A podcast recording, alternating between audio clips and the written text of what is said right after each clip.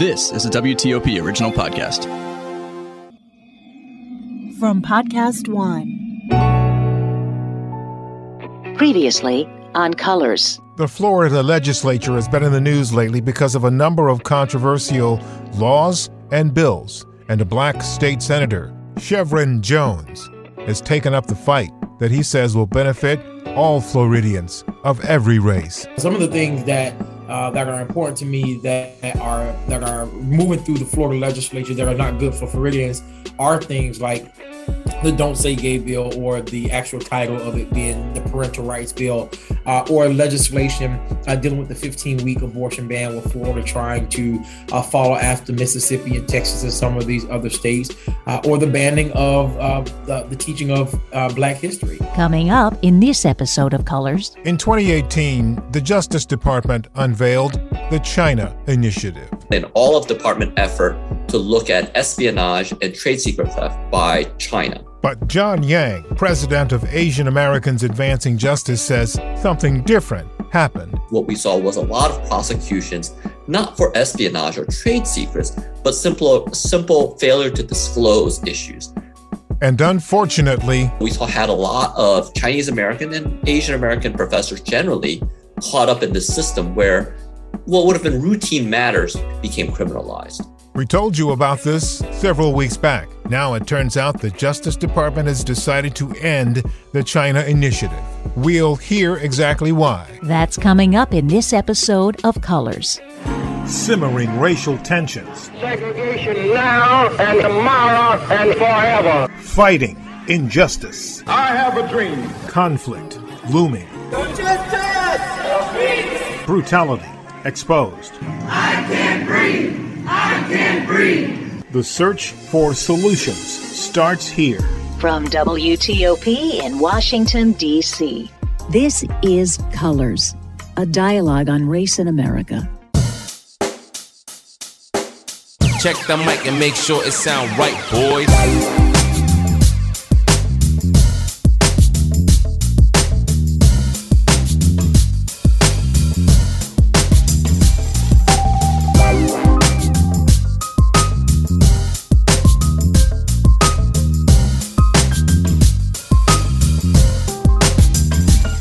My name is Adam Carter. I am white and I am from uh, South St. Paul, Minnesota. My name is Gretchen Soren. I'm African American and I live in Springfield Center, New York. My name is Jesselyn. I'm a multiracial woman raised primarily by white people. I live in Oakland, California. And I'm JJ Green, and I'm black. And this is Colors. Almost two months ago, we told you about a controversial program at the Department of Justice called the China Initiative. They were accused of unfairly targeting Asians as espionage threats.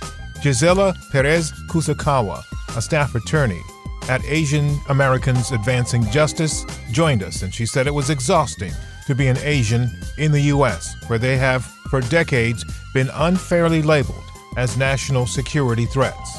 We're really at a juncture here where Asian Americans in the immigrant community are facing this onslaught of xenophobia and racism. They face it out on the streets, they face it clearly here within their places of employment, and they face it from the American government itself. And so we really need a reflection uh, as a country um, and we need to end what I believe many within our community believe to be this cyclical pattern of Asian Americans and immigrants being scapegoated as national security threats. And it is absolutely exhausting for our community to constantly be seen as perpetual foreigners, for us to be subjected to assumptions that we are disloyal to the United States and for us to not be treated like other Americans due simply to our race, ethnicity, or national origin. Well, since that time, things have changed. The Justice Department is scrapping that program. And joining us on this episode of Colors is John Yang. He's president of Asian Americans Advancing Justice, and he has all the details about what took place. John, recently there was uh, a development. The Justice Department uh, essentially changed its approach with its China initiative. And I spoke with your colleague uh, not long ago about this uh, before, um, you know, they made this decision. Uh, but um, they made a turnaround. And I'm wondering, first of all, what your reaction to it is. Um, explain, first of all, what it is and, and what, what this turnaround is. Sure. The China Initiative was an initiative from then Attorney General Jeff Sessions uh, announcing that they, they, the, the Department of Justice, was initiating essentially an all of department effort to look at espionage and trade secret theft by China.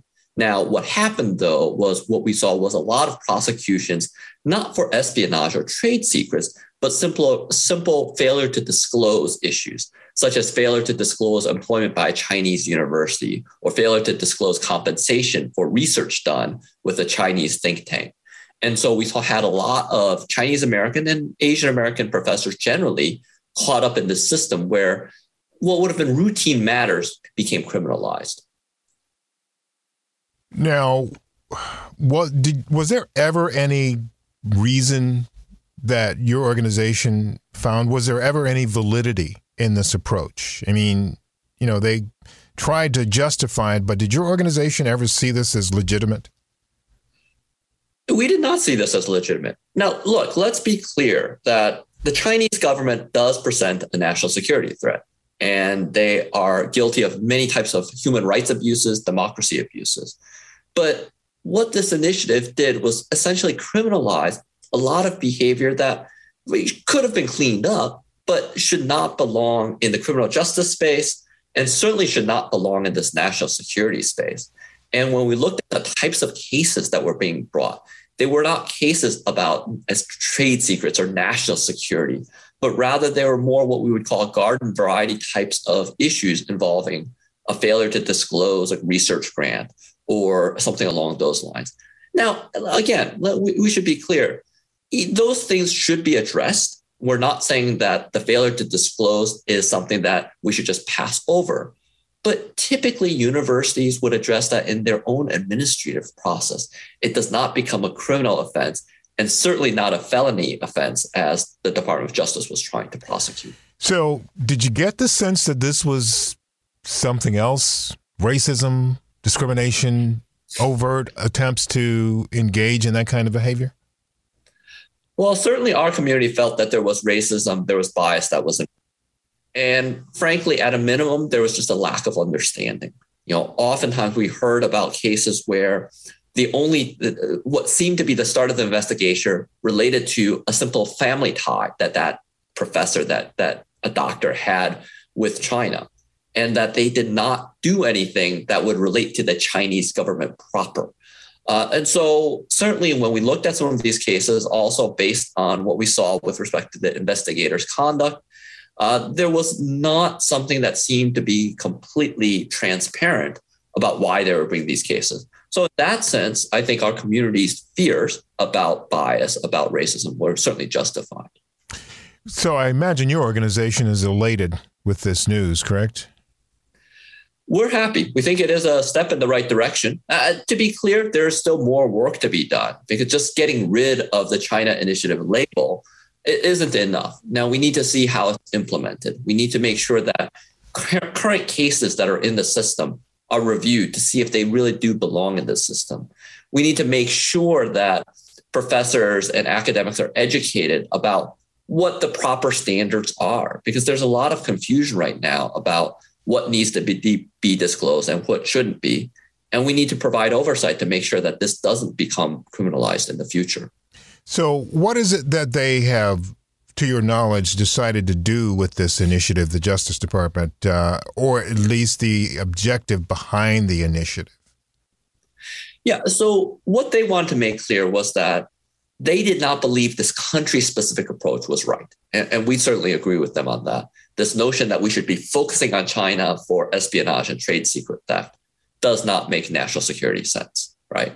And, and, so what they are doing is switching uh, the rubric which they use and looking at you know what really does impact national security, what impacts espionage and trade secret theft. You know, they talked about transnational repression, other factors that they should be dealing when they're dealing with really state sponsored uh, national security threats. And that's coming from the government itself and not trying to get too much into the weeds. So that's one turn that they made that we think is very positive. We also think that it's positive that they acknowledge uh, the harm that they did to the Asian American community, that the threat that we felt, the oppression that we felt, the racism that we felt was legitimate. And they also recognize that not all Chinese American scientists and professors are spies, that the vast majority of them are contributing to American science, contributing to the American economy. They want to be in the United States. Frankly, they're fleeing from prosecution and persecution in, in from the Chinese government. So to acknowledge that in, in the speech that Assistant Attorney General Olsen gave, we also thought was a positive development. Now, what have you heard from China on this, and what do you think the message is that they're getting from this? Well, that's an interesting question because I do try to follow Chinese state media. And frankly, they were using this China initiative to their advantage. They're basically trying to suggest, well, look, America claims to be this democracy that is uh, racism free. And look, they are they are being racist towards Asian Americans and Chinese Americans. So I, that's another reason ending this China initiative makes a lot of sense. It takes away a, a weapon that that the Chinese government was trying to use in suggesting that somehow their government is just as good as our government when it comes to racial equity, when it comes to non-discrimination. We well, know the case, but that's what they were trying to portray. Yeah, well, they can forget that because we know that there's a population there called the Uyghurs that would beg to differ, and a bunch of other folks as well. So they can just forget about that. Um, so, um, what else now? What's next for you on this? Yeah. And so, like I said, there's a few things, right? First is just follow up, is making sure that they are trying, they are reviewing these cases that are already in the system to see if they belong in the system. We have guidance in terms of what disclosures are appropriate and giving scientists and academics a chance to what we would call, you know, make sure that update their forms so that they come into compliance and not have those updates become used as a weapon against them. I think one of the things that they have been doing, and we would certainly encourage them to do, is continue to talk to the community, you know, and, and to make sure that they understand what the community is feeling. Because I think that was lost during the last few years prior to this administration as well, is they viewed our community uh, with skepticism. And frankly, you know, what we always see happens within the Asian American community, they viewed our community as a foreign community even though we were Americans. This Department of Justice is taking a different approach. They do recognize that the Asian American community is part of the fabric of America, and they're trying to work with us in a different way. Well, that's absolutely uh, necessary and uh, something that is absolutely correct as well. Can you tell us a little more about what um, Asian Americans Adva- Advancing Justice is all about and what your key objectives and principles and mission is? Sure. We're a civil rights organization. So our mission is to advance the civil and human rights of Asian Americans and to promote a fair and equitable society for all. So the China initiative is a good example of that, where we saw discrimination bias that was harming the Asian American communities. So we want to address that. Certainly, one of our central areas where we're doing work now is voting rights, which affects all of us, but affects Asian Americans as well. Because oftentimes, again, we're not seen as citizens. So we're seen as people that should not be allowed to vote. So that's why we think the John Lewis Voting Rights Advancement Act is so important to be passed. You know, that's why we're involved in immigration reform to make sure that the people here in the country have that pathway to citizen when they want to be part of this country. So those are some of the types of issues that we work on, and, and to make sure that we're also in solidarity on some of these crucial racial justice issues. Mm-hmm. You know, whether it relate to education or the like. What about the issue regarding the attacks that have taken place on Asian Americans across the nation uh, in the last couple of years? I mean, this has been something that didn't just start a couple of years ago, but I know on this very program we've spoken to uh, a number of prominent Asian Americans uh, who have seen this. Uh, Michelle Lee, the Washington Post, Ellen Nakashima, yes. Washington Post as well, and uh, Amara Walker, CNN, who herself faced a very uh, disgusting um, public, um, verbal uh, attack in an airport. I mean, of all places. But I'm just wondering what your views and uh, plans and objectives are in terms of addressing that whole idea of attacks on Asians in this country. Well, so to us, that is just a symptom of the same problem that infected the China initiative, which is viewing Asian Americans as foreigners. We, we sometimes call it the perpetual foreigner syndrome. This notion that no longer how long we've been in the country, we don't belong here. What we do is bring disease with us. What we do is bring our, our baggage with us. Uh, and, and so part of how we have to address anti-Asian hate is to make sure that people see us as Americans and to see us in that different light. So that's the first thing. I, the second thing is, you know, we should recognize that we're in this moment that we have this racial reckoning. And certainly the Asian American community is part of it, African American community is part of it, the Latino American community is part of it. And there's this big effort to, you know, make us look as others and further to try to divide us against each other. And so we need to have these conversations about how there has to be unity. And that's obviously not just the unity among communities of color, but just how much we benefit as a society from working together. I know that's in some ways sounds, you know, you know, very high and mighty, but I do think that there's something very practical to this, right? You know, we've seen this in the pandemic is that like we need each other in ways that we probably didn't think about before. Now, the pandemic also causes us to isolate, but we need to take this opportunity to connect, connect in that different way.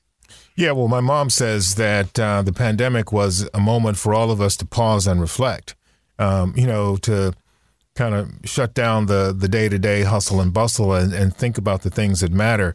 And I think you make an excellent point about the solidarity that's necessary uh, across racial lines and, and across gender lines and across all other lines that essentially are often in this country barriers to things that they shouldn't be barriers to.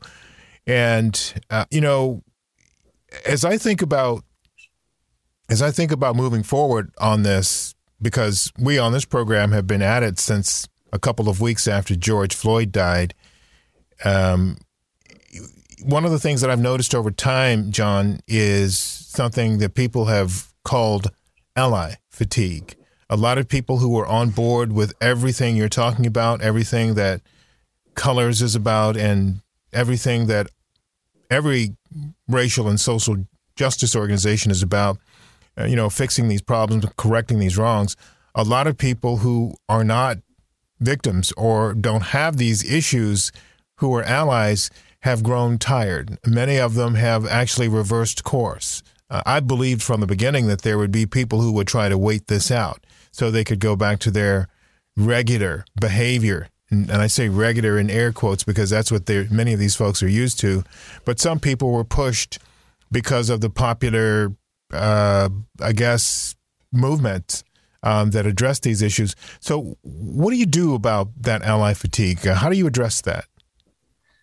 I suggest we just break it down a little bit into something that's easier to accomplish. Because sometimes I know when we talk about allyship, there's this vastness that feels overwhelming and, and unbreakable.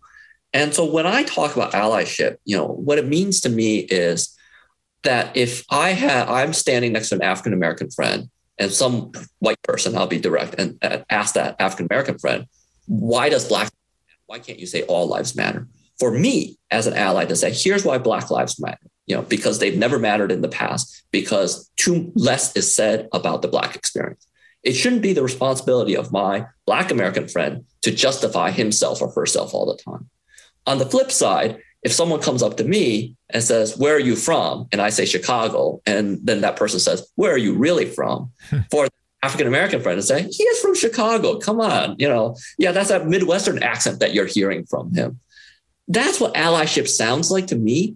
And then that's easy, right? Then just that step by step incrementalism. So we we presents that fatigue, yeah. So we've got us we've got some education to do when it comes to what an ally is and and what might be the most useful way to pursue and utilize allyship. Is that what I hear you say?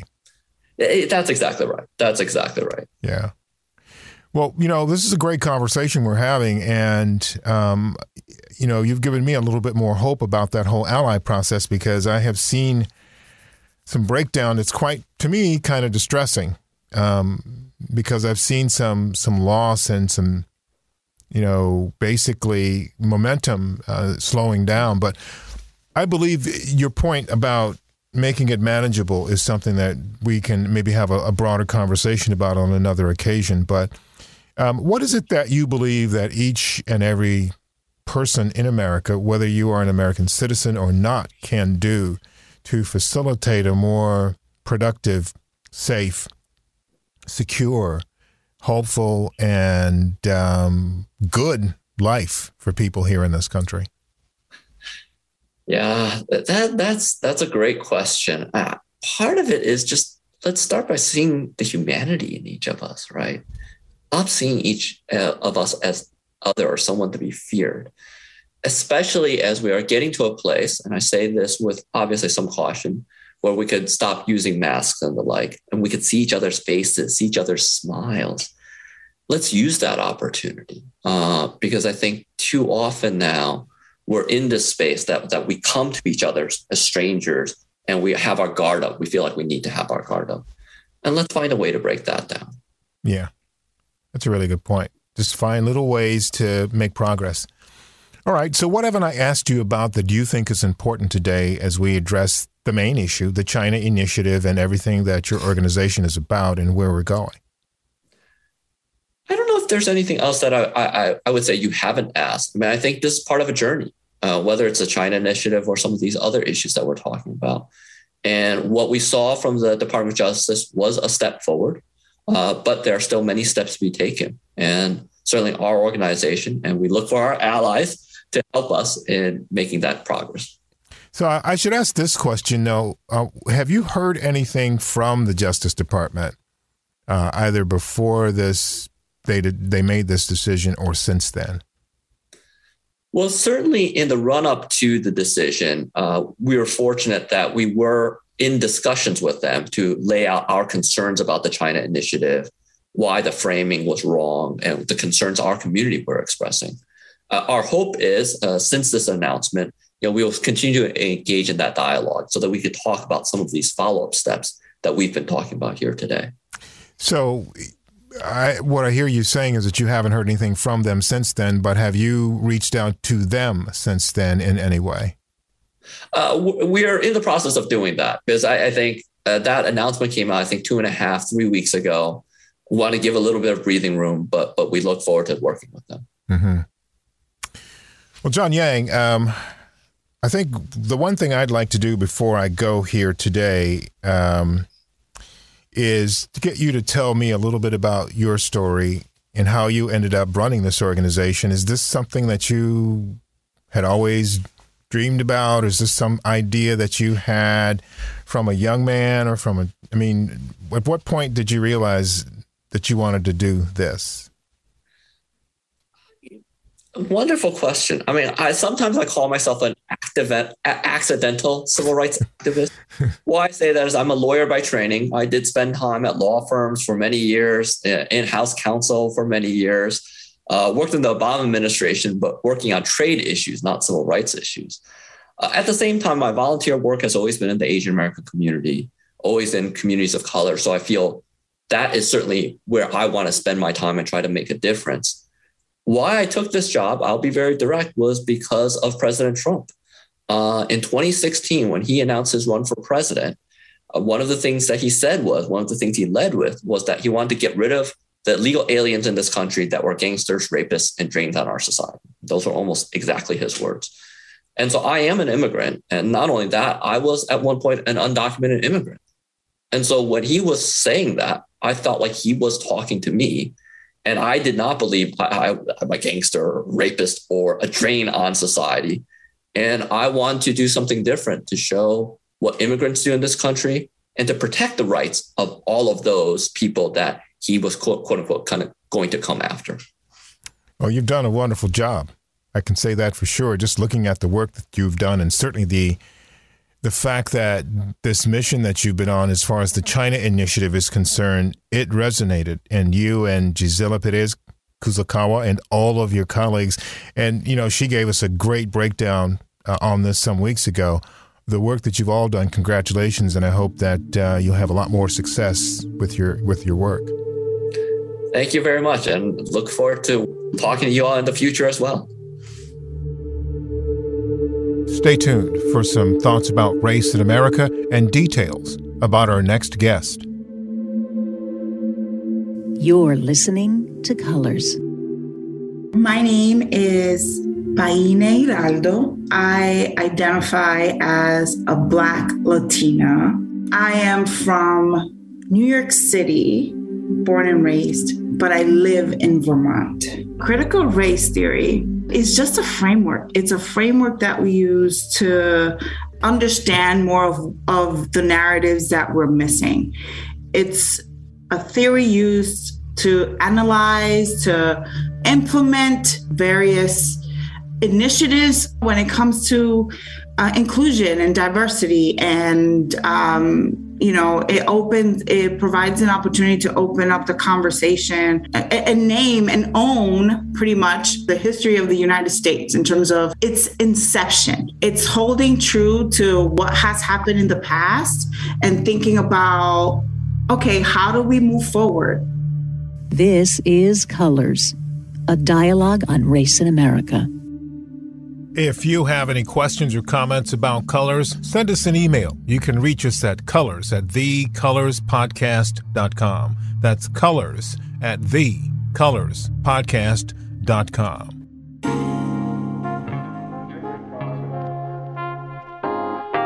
My name is Adam Carter. I am white and I am from uh, South St. Paul, Minnesota. My name is Gretchen Soren.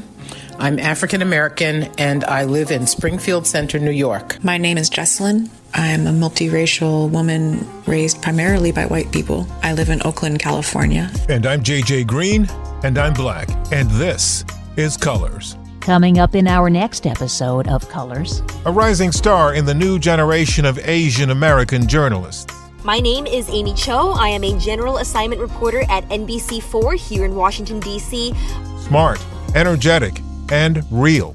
I grew up in Fairfax County and went to Langley High School, so it has been such a pleasure and an honor getting to report in my hometown. I am super passionate about meeting people in the community and raising awareness about issues that matter.